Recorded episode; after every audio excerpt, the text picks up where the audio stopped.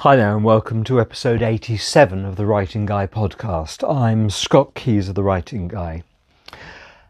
That's got a nice ring to it, actually, isn't it? Uh, 87. Uh, I don't know why. Um, it's a nice combination of numbers, and of course, it's only 13 away from my ton, uh, my 100th uh, podcast.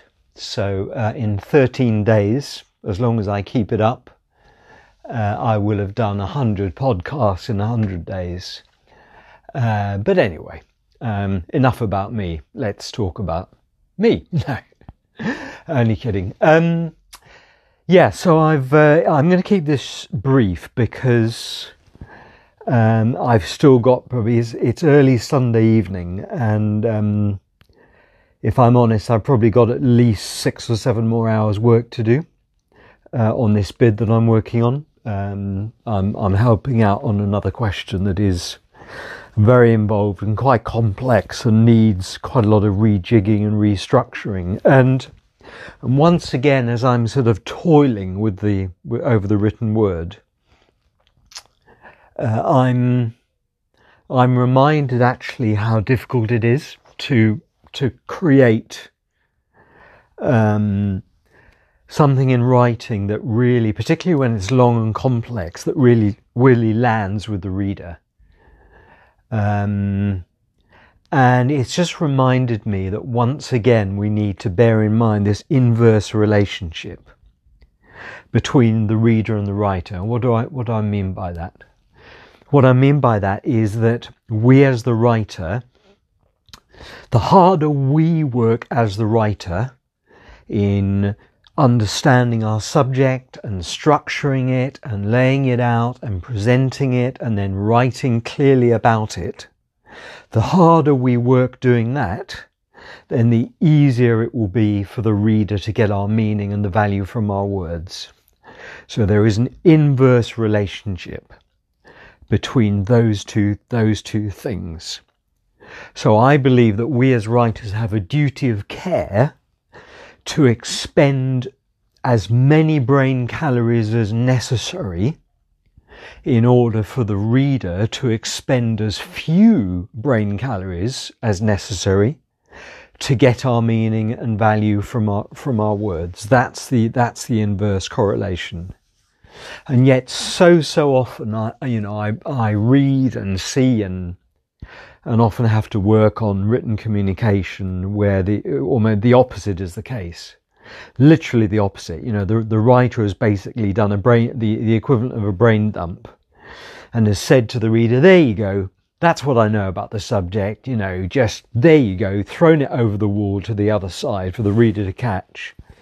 Um, and the writer's effectively saying, Go on, you, you, you work it out, you pick the bones out of that, you unpick that uh, because I can't really be asked to do it for you.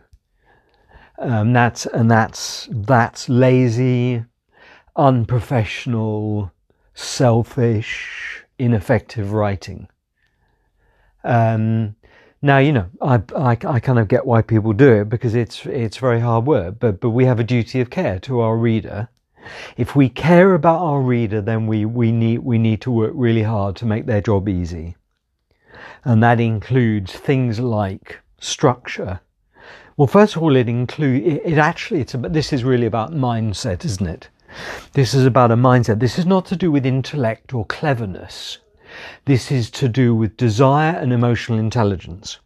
This is to do with wanting to really communicate with the reader, a genuine, authentic desire to communicate with the reader, and then to have the emotional intelligence to put your put ourselves in their shoes and understand what they need to read and hear and to be told in order to, to add value to them, to give them value. So that's, that's where the empathy, the emotional intelligence kind of kicks in.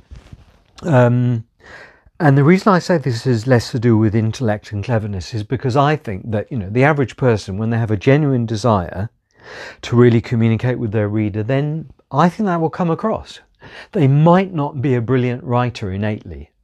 You know, their, their writing may not be superb, but nonetheless, if they put in the time and the trouble and the energy to to make it as good as it can be. I think I think the reader's going to suss that. They're going to divine that. They'll they'll feel that through the care and attention that has been lavished on the on the communication.